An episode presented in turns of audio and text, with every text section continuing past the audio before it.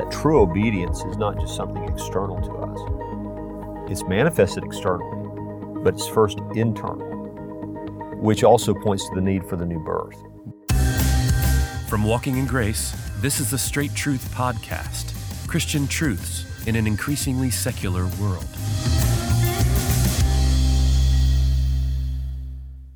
Welcome again to the Straight Truth Podcast. I'm your host, Josh Philpot, and as always, I'm joined by Pastor Richard Caldwell of Founders Baptist Church. Now, in this podcast, we are seeking to answer any question you might have about doctrine, faith, practice, Bible verses, and the like.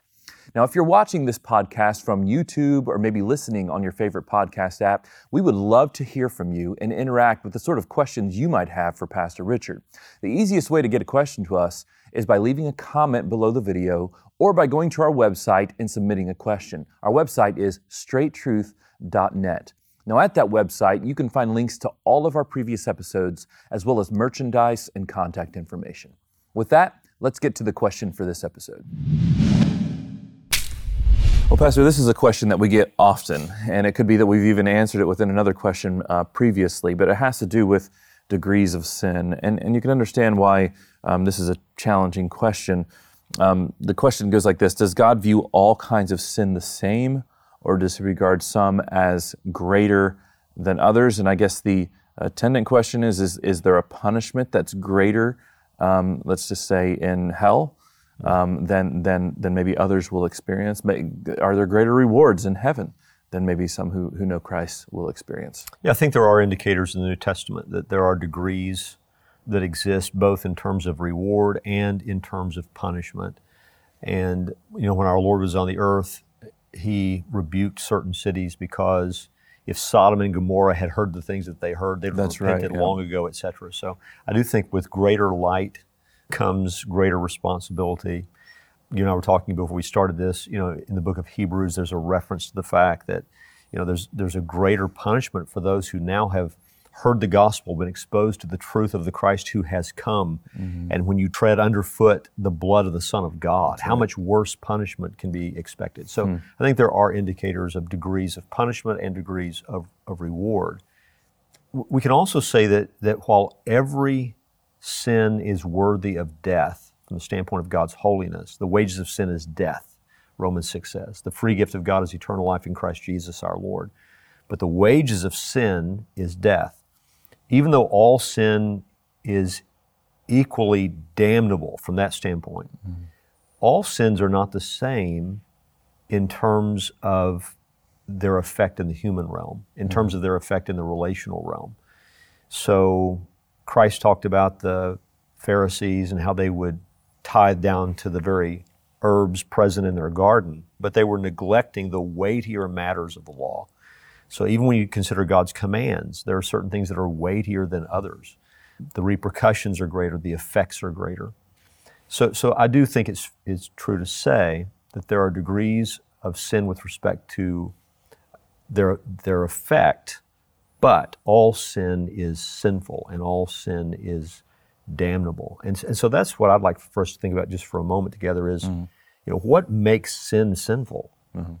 I mean, we, when you think about disobeying the commands of God, transgressing the commands of God, what really is the sinfulness of sin? And at the end of the day, it is, it, it is an attack on God Himself, mm-hmm. on what He deserves from us as His creatures. it, it is a, a bold attack on his honor when we would take something that he has made clear to us as human beings and disregard it, mm-hmm. knowingly in some cases, stepping across the line. I mean, he has told us these things are worthy of death, mm-hmm. and yet we go on in them anyway.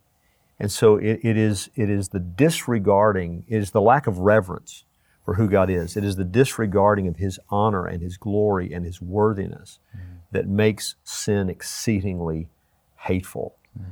And so sometimes we're asking about, I'm not saying this person is, but sometimes this question about degrees of sin, it's about whether we can afford to do something or not. Mm-hmm. this one's really bad, mm-hmm. and this one is kind of bad.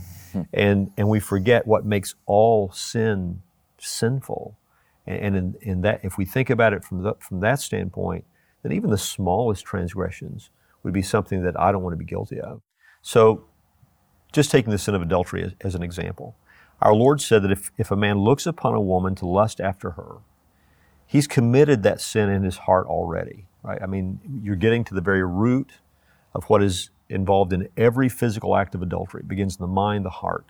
It is, according to the Old Testament, it's a covetous, uh, the sin of covetousness. It's coveting someone else's wife or a woman who's not your wife. So that's a serious sin. But you read the book of Proverbs warning young men about sexual sin, and it's described like taking steps down to the grave. Yeah. So, so he's being warned, and he goes on to writer of Proverbs warns about all sorts of things how it's going to affect this man's life.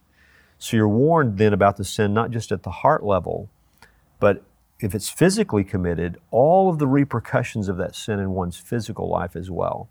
And those two things are not the same. So for a man to lust after a woman in his heart is, is great sin. It is to be rejected and cut off at that level, what goes on in our minds and in our hearts. But to say that the, the, the relational effects are exactly the same as if a man commits that sin physically, that would not be mm. true.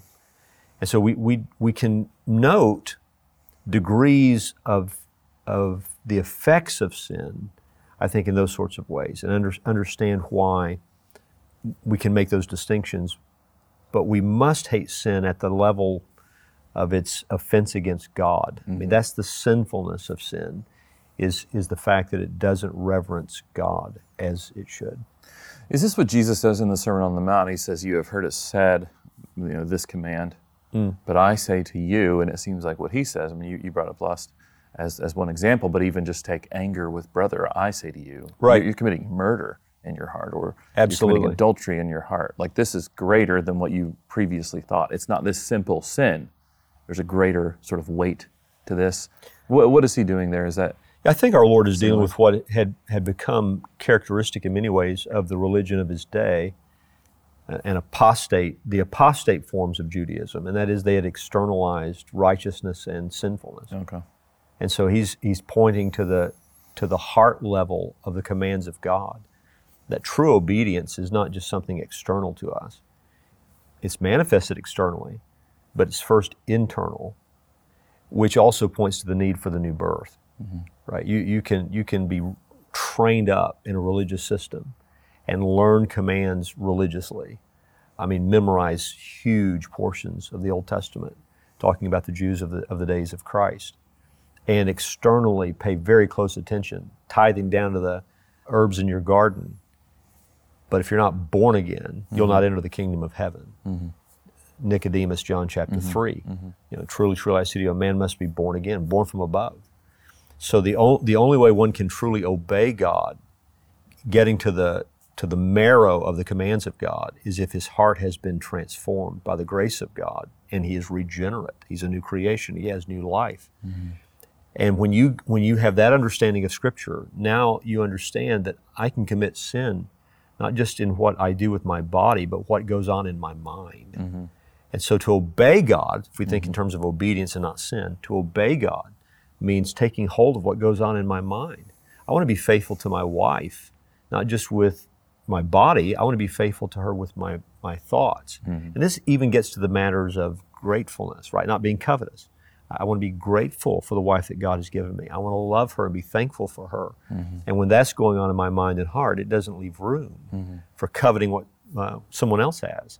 So, yeah, I think it gets to, I think what our Lord is doing in, in, the Sermon on the Mount and other places in the New Testament is pointing us to what true obedience is. Mm-hmm. And in fact, what a true Israelite was. Yeah, yeah. Right? A true Israelite is not just someone who descended from Abraham physically, but someone who, who was uh, who belonged to the faith of Abraham, mm-hmm. who'd experienced the grace of God as Abraham had.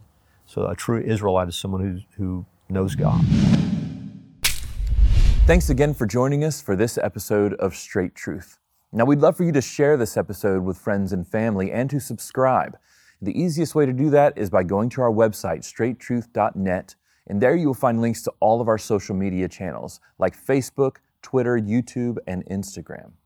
Now, Straight Truth is listener supported.